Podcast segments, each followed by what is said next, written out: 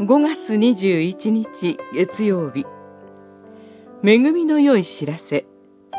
イザヤ書52章。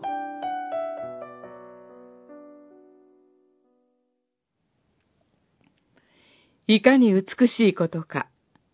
山々を行き巡り良い知らせを伝える者の足は彼は平和を告げ恵みの良い知らせを伝え救いを告げ、あなたの神は王となられた、と、シオンに向かって呼ばわる。五十二章七節かつて、戦いの勝利や、新しい王の即位などの喜ばしい知らせは、伝令によって伝えられました。それで、いかに美しいことか、山々を行き巡り、良き知らせを伝える者の足は、と言われます。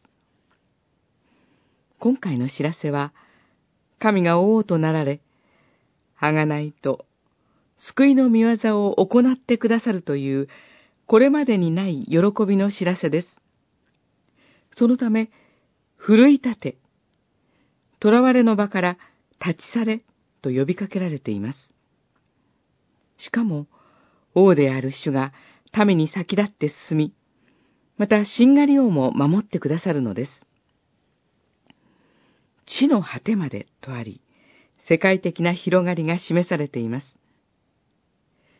その日という言葉は、終末的な広がりを暗示します。目の当たりに見るという表現は、救いの時が近づいていることを感じさせます。神が見業を成し遂げてくださる時が迫っているのです。パウロは、この伝令を福音宣教者に当てはめました。福音によって、主イエス・キリストが、あがないと救いの見業を成し遂げてくださったという、驚くべき恵みの良い知らせが伝えられているからです。ハレルヤ